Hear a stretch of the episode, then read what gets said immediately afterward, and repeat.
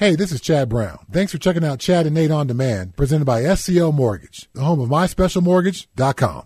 Denver Sports Station 1043 The Fan presents Chad and Nate.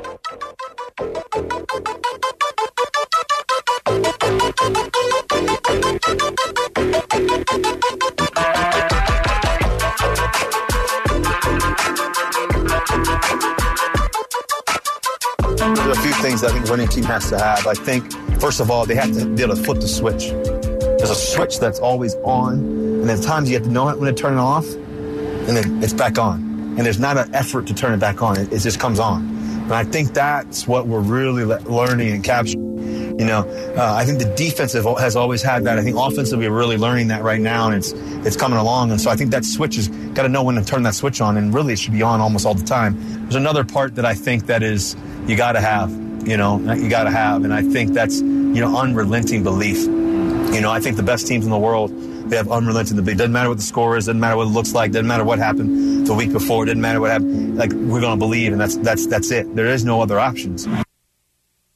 Well, we uh, already talked about uh, Russell Wilson, his unrelenting belief that I believe has the origins coming from uh, Pete Carroll and that program Pete Carroll runs up in Seattle. Um, but flipping the switch, um, I think there is a common thread amongst the best teams that I've been on that, yeah, you can have as raucous and as wild of a fun locker room atmosphere five minutes before we get out to practice. Dudes are doing tape ball dunks and all the fun locker room games that everyone plays. And then as soon as we hit the field, that switch is flipped and we are focused. We are dialed in. Everyone knows their responsibility and we are having an amazingly productive practice. Um, Bill Belichick would always say, you know, let's not, let's not confuse perspiration with achievement. Um, and he would say, I get a group of trained monkeys and he wasn't trying to be racial. Uh, I had a couple texters when I've said that before, but like, oh my gosh, can't believe Bill, Just, Bill Belichick would say that. Controversy. That's so racial. Yeah, yeah. I was like, no, he didn't mean in a racial way. But basically, I get a group of trained monkeys come out here and run around and sweat. Mm. But achievement, that's kind of what Russell Wilson is talking about. That ability to flip the switch. When you step on the practice field, the, the, the switch is turned on. My brain is turned on. My body is turned on. Effort, focus is about to follow what's, what's next. And that's how we're going to get this done. That's how we're going to have some achievement out there at practice today. Yeah, Keith Williams uh, used to be the wide receiver coach in Nebraska, is now the passing game coordinator for the Ravens, I believe. Um, he used to say, if you don't do it right, it's just exercise. Right. Right. You, you, you Same can- thing, yeah, same- you- same thinking. And, and and and that's what you know conjured that up. But absolutely right. You know what is it? You have to be really intentional. And Mm-hmm. to me, that kind of starts on the coaching side, right? What is it that we want to get out of this drill? What is it that we want to get out of this period? Uh, we can't leave this period until we understand uh, A, B, or C. Um, so the fact that you have, uh, obviously, most coaches, I, I hope most coaches approach things that way, but you have a player in Russell Wilson that approaches it that way. Uh, you probably are that much more productive um, because because he's on the field. Um, one thing bothers me one bit though. I, Okay. kind of maybe you can help me talk me off the ledge a little bit. Um, sometimes Russell seems a little bit performative in his A little bit? a little bit? okay. Um, um, so uh, you, I don't know if if that message may. I think he may struggle at times coming off as believable or genuine, or even at one of the guys to his teammates. I don't know if that matters. Uh, when we're talking about getting that extra productivity, that extra little bit out of your practice periods, I, I don't know if you, other players view it that way. You view it that way. Talk me off the ledge. Maybe I'm tripping. No, you you are you are not tripping. And um, my internship in Seattle, um, certainly I had a chance to you know be. Uh, I mean, I was a coach. I was there. I was there damn near twenty four hours a day. So uh, I saw that, and that was the year after the Super Bowl loss to the Patriots. So there were some hard feelings from Marshawn Lynch. There were some hard feelings about uh, some of the guys in the defense. Or Darrell Bevell too. I bet. Too. yeah, well, there was that as well. Yeah. But there was, you know, there was a lot of feelings going on. The defense was beginning to feel um, pushed aside for Russ. And Russ was beginning to step up and take a, a little bit more of a leadership role. And there were times um, you know, Pete would open it up to, uh, you know, comments or thoughts uh, in those, uh, in this case, Friday night or Thursday night meetings before a preseason game. And Russ would start talking, and I would see th- three or four of the defensive leaders sit back in their chairs and roll their eyes. Yes, yeah. And I'd be like, oh, man, this ain't good. This ain't good. This is not good. This is the quarterback, and these are your defensive leaders who are used to being the leaders on this team who brought the Seahawks a Super Bowl championship. It wasn't Russ. It was that historically great defense that did that, the whole Legion of Boom thing. And they are rolling their eyes at the quarterback because his message isn't landing. And so I've been accused here when I've talked about these stories on the text line and things like that of somehow I'm jealous of Russ or I'm a Russ hater.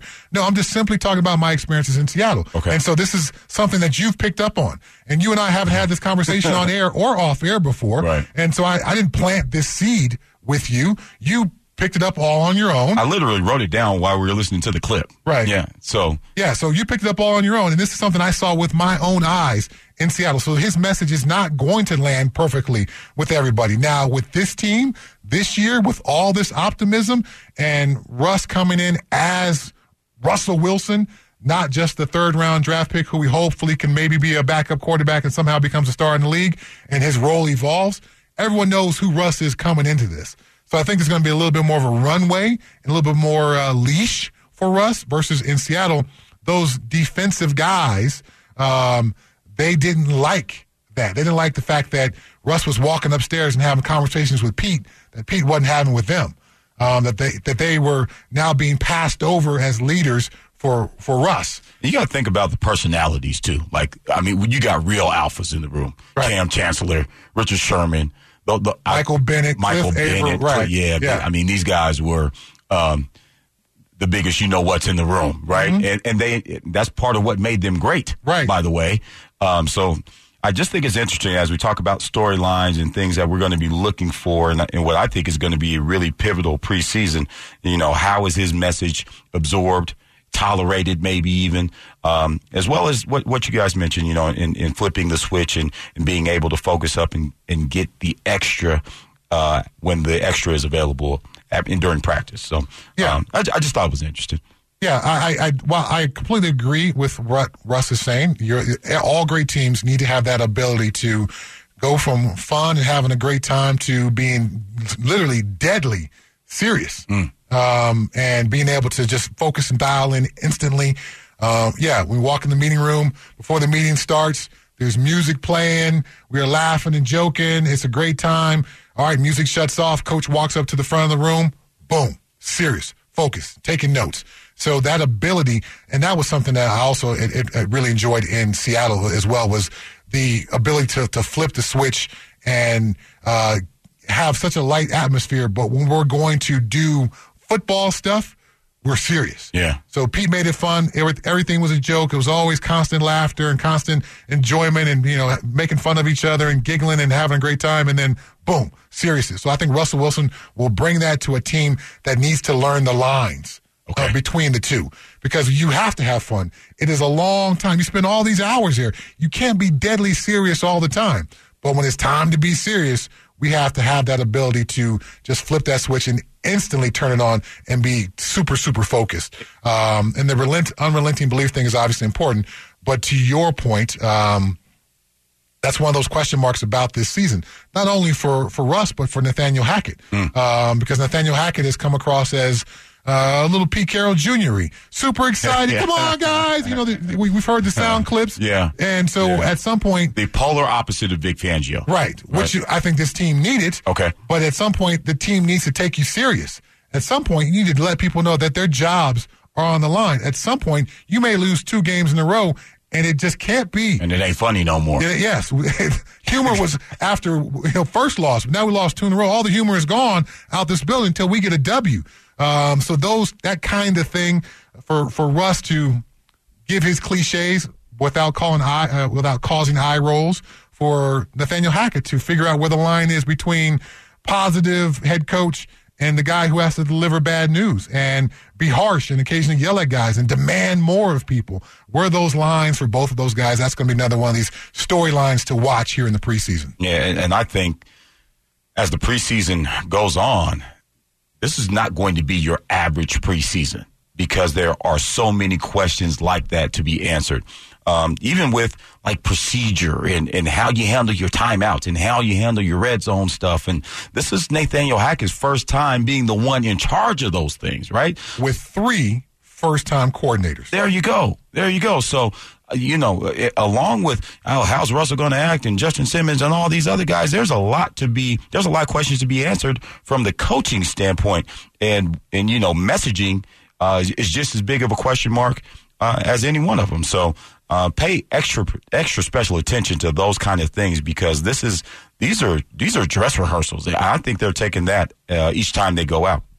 Uh, camp kicks off next week. That means it's time for one of our great fan traditions, giving away free limited editions, extra soft T-shirts. Training Camp 2022, ready to ride the E replaced with the number three for Russell Wilson t-shirts. Our first giveaway is Thursday at noon at Brakes Plus on Tower Road in Aurora.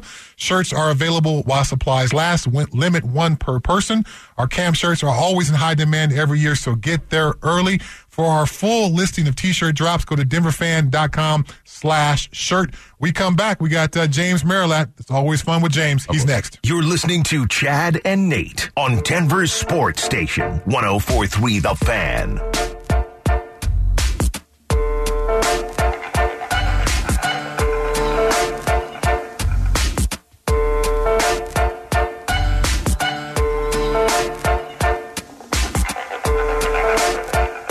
Welcome in James Merilatt, editor at denverfan.com. James is brought to us on the Johnson Auto Plaza hotline.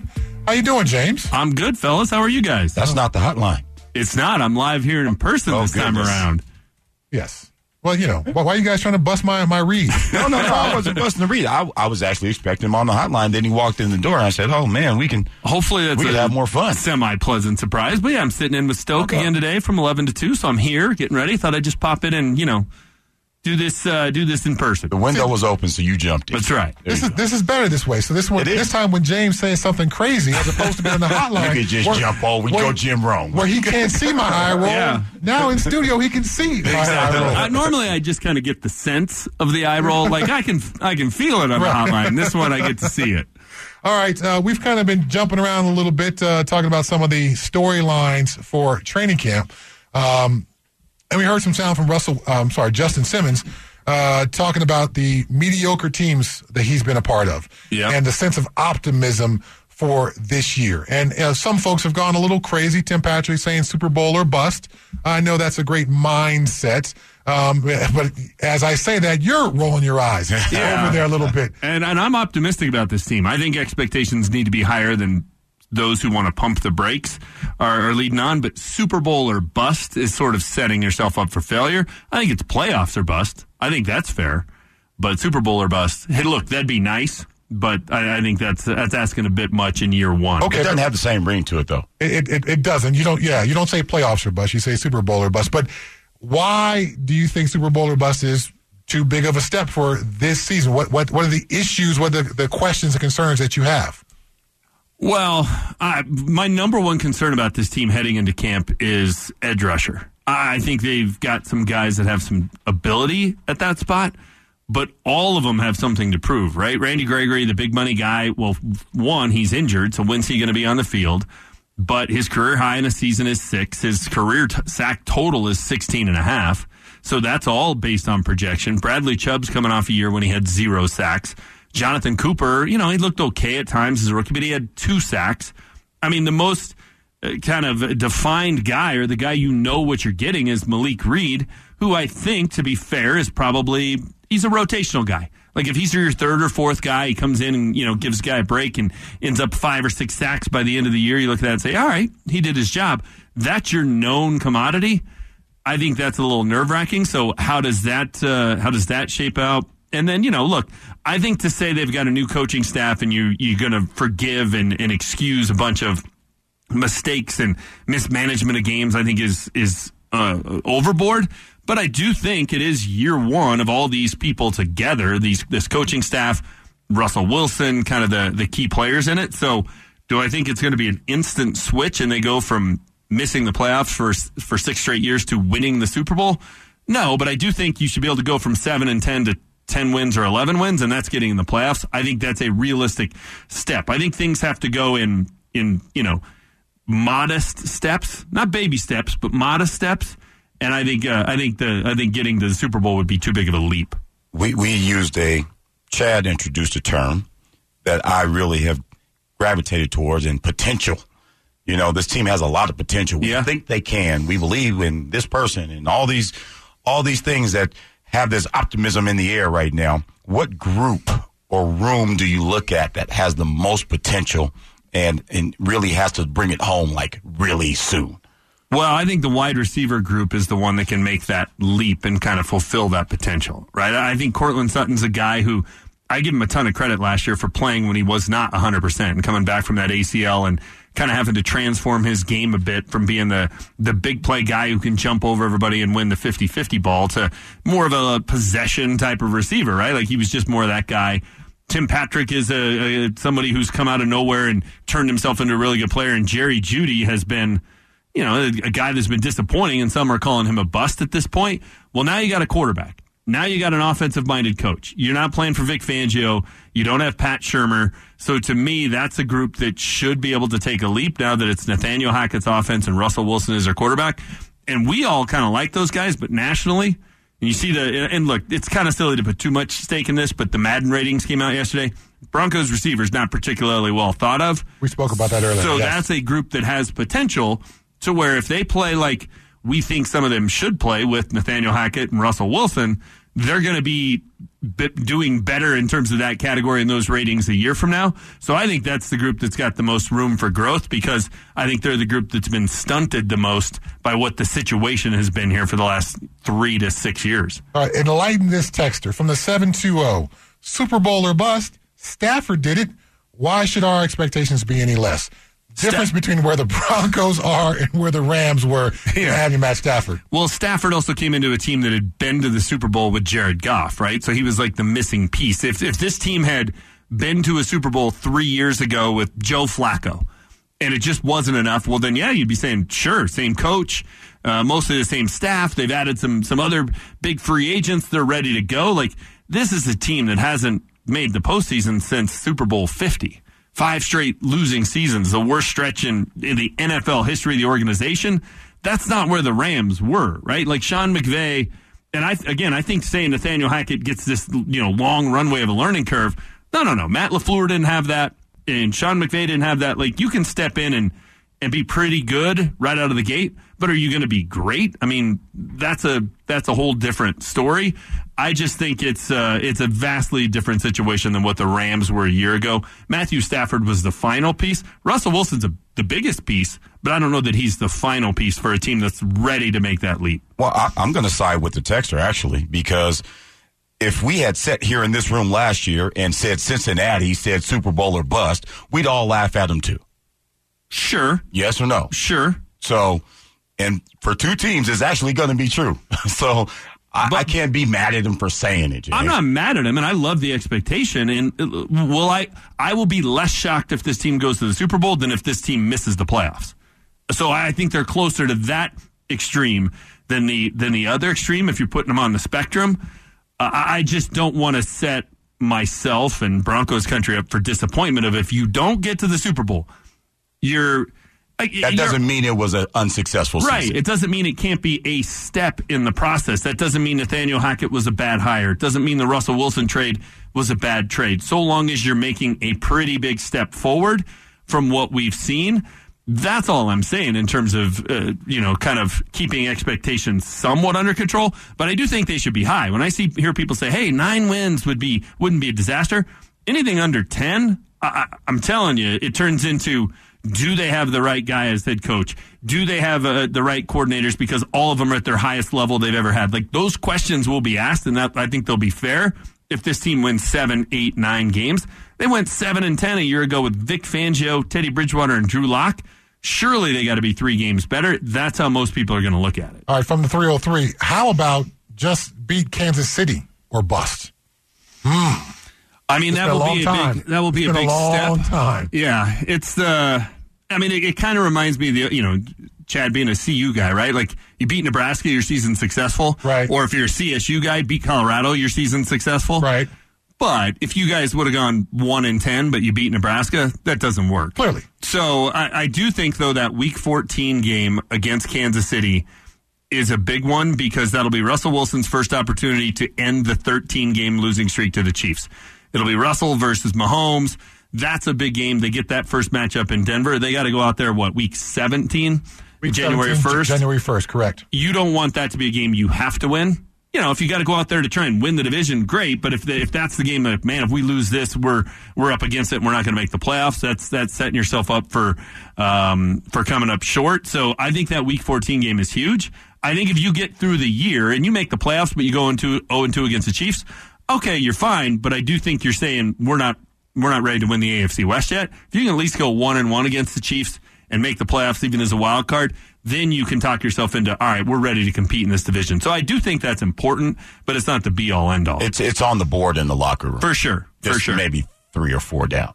Yeah, it's not atop the list, but it's Yeah. on the list. Yeah, no doubt. Yeah, no, you got it. I got it. All right. Uh, James, good stuff as always. Uh, appreciate it. And uh, there were no eye rolls. This I know. Other than from, than from you. You were the only one this And time. it's subconscious. I don't remember what I was eye rolling at. It's probably Super Bowl or bust. But no, guys, I appreciate you having me on. Thanks, James. Good stuff, buddy. Uh, when uh, Kyle and I come back, uh, some more news for the Pac-12, and it ain't good news. Um, the the downfall of uh, my Buffs conference continues to uh, keep going. That's next. Denver Sports Station 1043 The Fan presents Chad and Nate.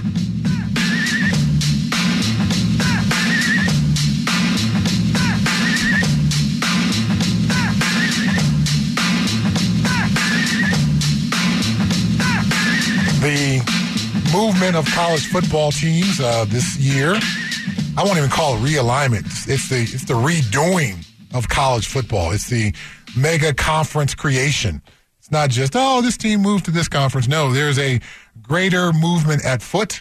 Um, and the news uh, from um, yesterday doesn't help uh, the Big Ten or the Pac 12.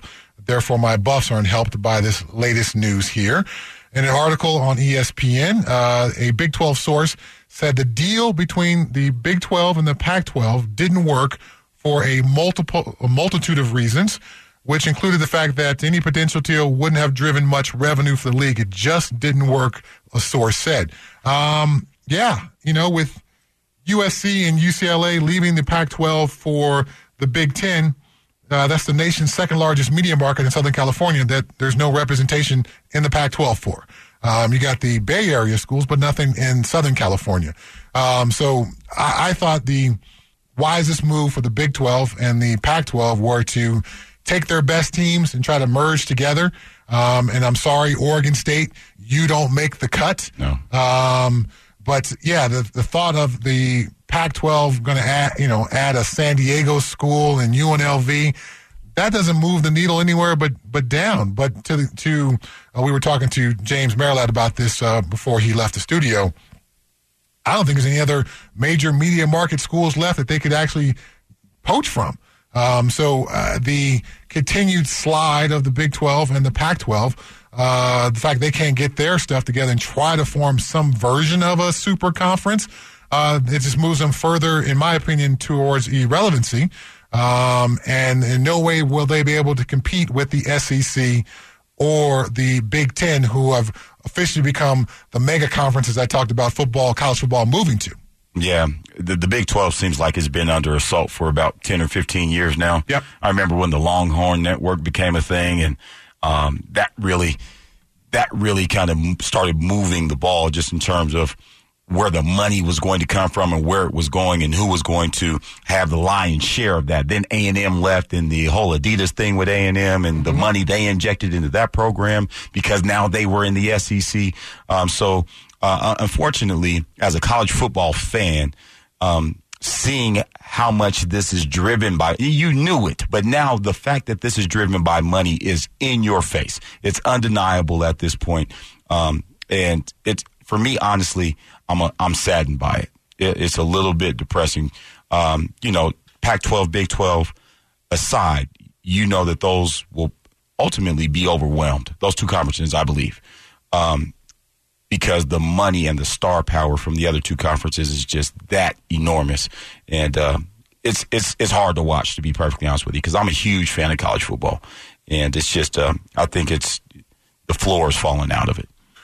Uh, I, I I see it I see it differently. I, I see this as a reslotting that actually will put schools where they deserve to be. Um, in the Big Twelve Texas and Oklahoma were clearly the lead dogs. Um, you know, from a funding standpoint, I, I can't imagine how far Texas Tech is behind Texas and athletic program funding. So why should they be on the same playing field? If Texas and, and Oklahoma want to go to the SEC, then more power to you. Play with those schools that have a similar type of funding, a similar type of focus. And so we have the Big Ten and the SEC, and maybe they compete uh, in a two mega conferences championship form where one school comes from the Big Ten, one school comes from the SEC, and they play for the actual Tier A national championship. And down here in Tier B is the ACC, and it's the Pac 12, whatever version they come up with, and the Big 12, whatever version they come up with, and they compete for the Tier B national championship. So now we're talking about programs that are on the same levels. There's no reason. I know CSU has played Alabama a couple times, which I'm sure was great for CU's uh, CSU's financial coffers, but didn't help them from a competitive standpoint. They had no shot at winning that game. It was a pure money game for CSU when they played Alabama. So there's no reason why Alabama or Texas or Ohio State or any of these true blue blood schools that we think about should ever play down at a lower level. It's a potential for injury for the lower school. Those kids get crushed and embarrassed. The only thing it does is it adds money to uh, whatever that smaller school's uh, financial coffers for one season it's just it just doesn't level the playing field doesn't make it an even matchup doesn't make it a competitive matchup so yeah you want to be up there with with the big dogs then go up there with the big dogs if you are a tier b a tier c school then compete for a championship at your level what you're saying is not wrong Thank you. but I, I, guess I just have a problem with creating a class system like this. You know what I mean? It, it's truly big bank take little bank. You know, it is. It, that's it, life. It, it is, but it sucks, man. Like I, I really, a couple of years ago, Western Michigan uh, went undefeated, or right. and UCF went undefeated, uh-huh. right? And if I told those kids at the beginning of the season, you could win all your games and you still wouldn't be in the conversation right? That would suck for that school, right? So maybe that's a justification for making your sub leagues, but now you got three different champions. Like, who wants that? I don't want that either. That's just as bad as the bowl system that we have now. It exists now. That we have, you know, there's there's the FCS, there's the FBS, there's all that. So stuff. why do you still have those things if you're just going to create all these sub conferences within the FBS division now? Well, those are those are NCAA uh, creations. As as we know, the NCAA is kind of going away. Um, the bowl system is not run by the NCAA. The national championship system is not run by the NCAA. Thank so uh, we're removing that aspect. Therefore, we can have a, a, fresh opportunity to look at this thing. And again, I, as you said, I, I'm not wrong. I don't think I am. I think the Big Ten and the SEC should be Tier A, and they compete for the Tier A national championship. And then we got Tier B and we got Tier C. And where CU falls in that, I, I can't say, but it's definitely not Tier A. Now, if you want to be Cincinnati and develop a amazing football program. Um, but clearly, they, as we saw in the playoffs, they can't compete at the highest level. Tier B. Yes, but though they can be in Tier A. Um, but, but, let's say um, UCF, as you pointed out, they decide, you know what, we have dominated Tier B, and we want to move up to Tier A. I let's have a system where uh, if you are the bottom finisher in either the Big Ten mega conference and the SEC mega conference, you get kicked down to Tier B. And the top finisher in Tier B gets kicked up to Tier A. So if you want to try to run with the big dogs, you got your shot. You're not permanently, you know, a lower class citizen forever. We'll, we'll start you here, and depending on what kind of funding you can get, depending on how much uh, resources you want to put into your program, and you want to move up with the big boys, more power to you. Go up there. But it's a rough, tough deal up there. Kids are making a million dollars playing quarterback at Alabama What are you paying your quarterback, UCF? There, Alabama has 20 full time analysts who are former NFL coaches and former college head coaches. How many analysts do you have, UCF? Can you really truly compete up here with the big dogs? I don't think you really truly can. Yeah. I, I guess I'm just disappointed that it has come to this. You know, that, that it's been taken over so much by, and I wouldn't even say the corporate entities. This is, these are the school priorities, right? It's, it's, it's the outside money. It's the, well, no, it's the media. The television contracts draw the conference commissioner's attention. And for the Big Ten television contract coming up, which they're talking about is going to be a billion dollar contract, the Big Ten commissioner owed it to his, you know, I guess the constituents, constituents within the schools to grab whatever schools he can that would be attractive to bring more dollars from a media perspective. And as you look around the college landscape, there would be no more attractive schools than USC or UCLA to suddenly have ownership of the Southern California market for the Big Ten networks and their TV contracts. But but the crazy thing about that is when you mention both of those schools, it's really not about what they have done on the football field for the last ten years. No, it's about their market. It's about the dollars. Uh, Yes, man. But now, but this is the sport we love. You know what I mean? I I love college football. I, I call college football. and I, I call pro football. I love calling pro football because it's the game at its absolute highest level and highest level execution. But I love the band and the the alumni and the the tailgates when I and do the a college stadiums. Yes, and the the, the, the innovative on, offenses. So I love all of that. I love them both in in different ways. I love them both in different ways. Um, but to have our you know, old man moments to get off my lawn about, well, it used to be in the Rose Bowl, the Big Ten champion and the Pac 12 champion would play and compete. Man, that's done. What schools have the most money? That's Tier A. That's who competes for the true national championship. All this other geographically based orientations, that's done, man. That is absolutely done. When we come back, uh, we were talking about Bryce Young, who was on, uh, I believe it was maybe a SEC media day, getting some uh, doing an interview, and I was talking about the fact that he makes a million bucks through NIL deals, being the quarterback at Alabama. And travesty. you said it was ludicrous and a travesty. Yep. I want to hear more about that. That's next. It's Chad and Nate on Denver Sports Station 1043 The Fan.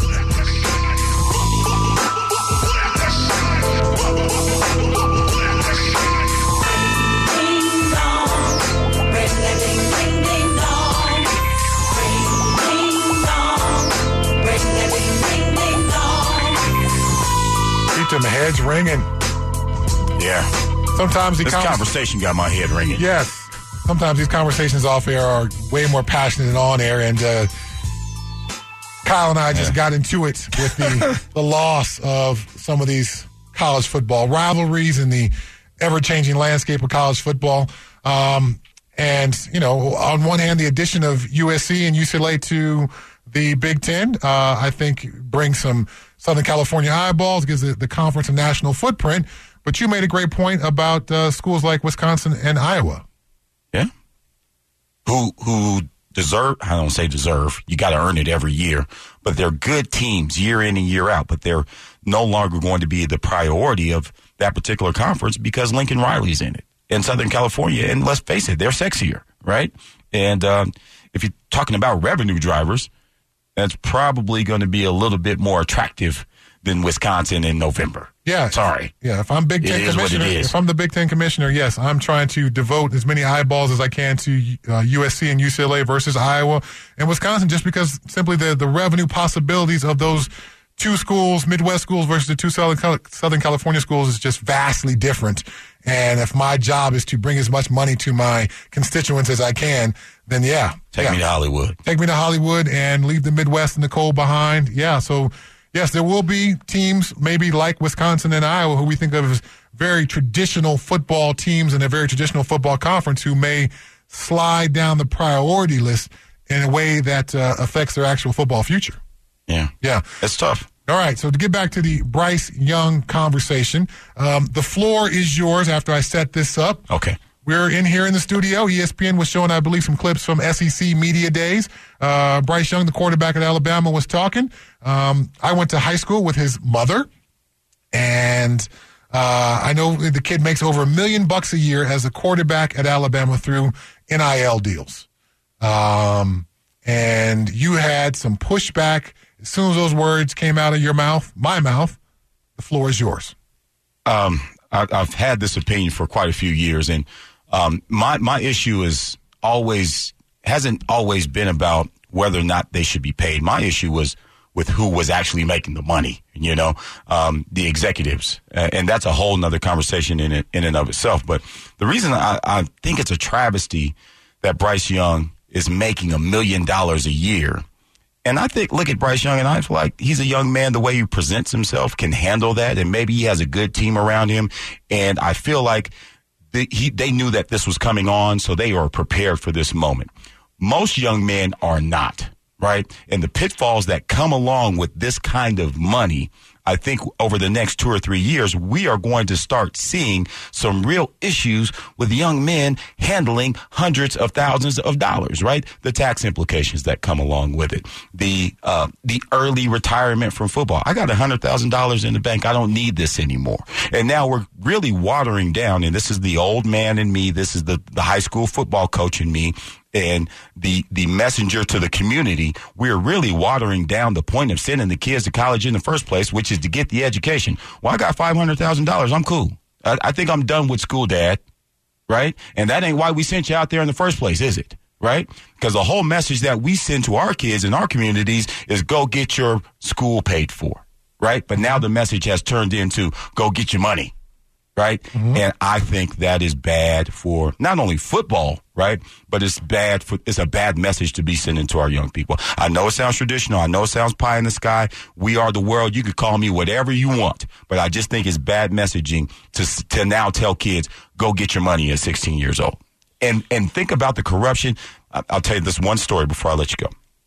We had a young man in town, uh, about, about six weeks ago. He's a junior in high school highly touted prospect from a neighboring state. He had a handler, what they called a sponsor, to make sure he stayed out of trouble because they know he's got a million dollar check waiting on him. And you know what? That handler's going to be waiting with their hand out as soon as that check arrives. Mm-hmm. And so I, I, just think that's a level of corruption that I'm not ready to deal with. I'm, I'm, uh, so I'm sorry. You, you call me what you want. Okay. Uh, money problems problems that come from money are a real thing. And to give money to 18 and 19 year olds in college who maybe are not prepared for that, that does present some issues. But I'd rather have money problems based on the fact I got a million bucks than money problems based on I don't have any money at all.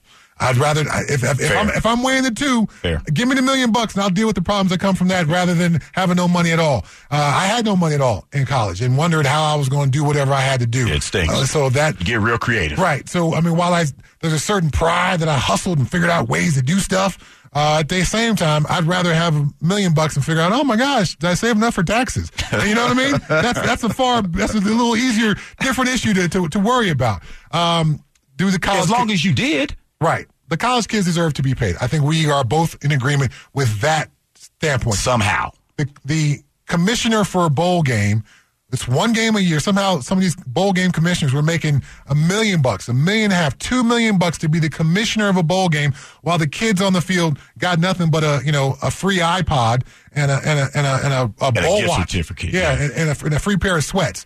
So the, that had to change because that was clearly corrupt in one way. No doubt. Now we're shifting some of the money and corruption now towards the players and the, the handlers. And we saw Nick Saban get upset with Jimbo Fisher, saying that Texas A&M bought all their recruits and all that. So the NIL deal is a bit of the wild, wild west. State laws differ from state to states, which govern the NIL deals that certain kids can get. So there's not a uniform level playing field for that. So that needs to be hammered out. Um, but for a kid to be able to make money off his name, image, and likeness, uh, what he brings to the school, essentially, uh, the, the, the eyeballs, the, the, the, the, the social media clicks, all that, I think it's a great way to reward these kids, but there has to be some, tor- some sort of guidelines and system set up because we cannot just exist where there's no rules anywhere. No doubt. Um, Does it change the way kids approach college? I think it does. And you, you, you, you, you're forced to look at if I'm going to make this money, well, who's going to help me handle this money? That's when handlers and agents and NIL agents and all those folks come into the picture, which brings a certain shady, seedy side to things. But again, I'm far willing to, far more willing to deal with the problems that come from money than the problems that come from no money. Um, hopefully, most of these kids are, you know, able to handle it. I know a lot of them aren't going to be able to, um, but I don't, on its core level, object to the kids getting money for what they bring. Your thoughts on the education piece, because that, that troubles me too. The education piece. Um, I, I, think you still should be upheld to the same standards of education that you were, you know, you need to be in, in good standing with your class, take a certain number of classes each semester, uh, achieve a certain grade point average. That has to be out there while it's semi-pro football essentially because you are getting paid and it is essentially pay for play with these NIL deals, you are still a college athlete governed by the same rules as all the college athletes, which means the academics have to meet up with your athletics and you have to achieve certain standards there. But the human nature is going to fly in the face of that to me, right? I'm 19, got $100,000 in the bank. Go to class for what? Okay, but let's let's say this: there is there is a popular uh, thought and sentiment amongst a uh, growing political class that thinks that college isn't good for anybody. Who, who, who actively stand up at political conferences and preach that co- no one should go to college. So it's not just, oh my gosh, these poor inner city athletes and what's going to happen if they don't go to college. There's a growing movement that college has become too expensive and, a, and it's a waste of time. And People like Bill Gates didn't graduate from college. Larry Ellison didn't graduate from college. So these billionaires that we uphold as these icons of, of brains and, and, and knowledge and, and prowess, they didn't finish college. So why should little Jimmy go to college? Why should I be focused on my college degree when I'm Bryce Young? I make a million bucks a year playing quarterback for Alabama and I'm going to get a 20, 30 million dollar deal when I go into NFL, which will eventually turn into a 400 million dollar deal. Yeah.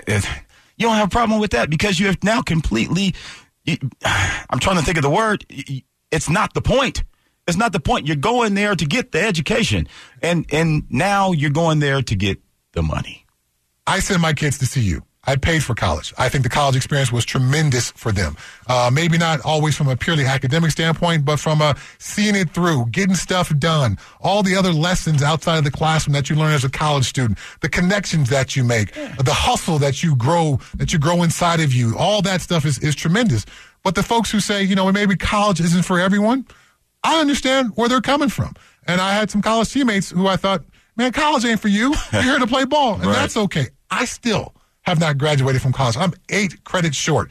Um, hasn't held me back in life one bit. So I see both sides of the coin, both sides of the argument. Um, I think change is not always bad. Um, so I'm not resisting the change. I think we need to evolve our views as times and circumstances change. Um, but yes, to your point, the the focus goes from getting your degree to getting your money from a college football standpoint. Yeah. I can't, I can't, wait to go at it again. This this will surely come up again. Well, so. I think you and I are going to get together later this week. Nate will be back in your chair uh, tomorrow. Looking forward to that, and I think you will be back on later this week. So uh, I think this conversation will continue. Lots of fun with you, uh, Kyle, today. Uh, James Merilatt and Stoke. Those guys are next. Hey, this is Nate Jackson. Thanks for checking out Chad and Nate on Demand, presented by SCL Mortgage, the home of myspecialmortgage.com.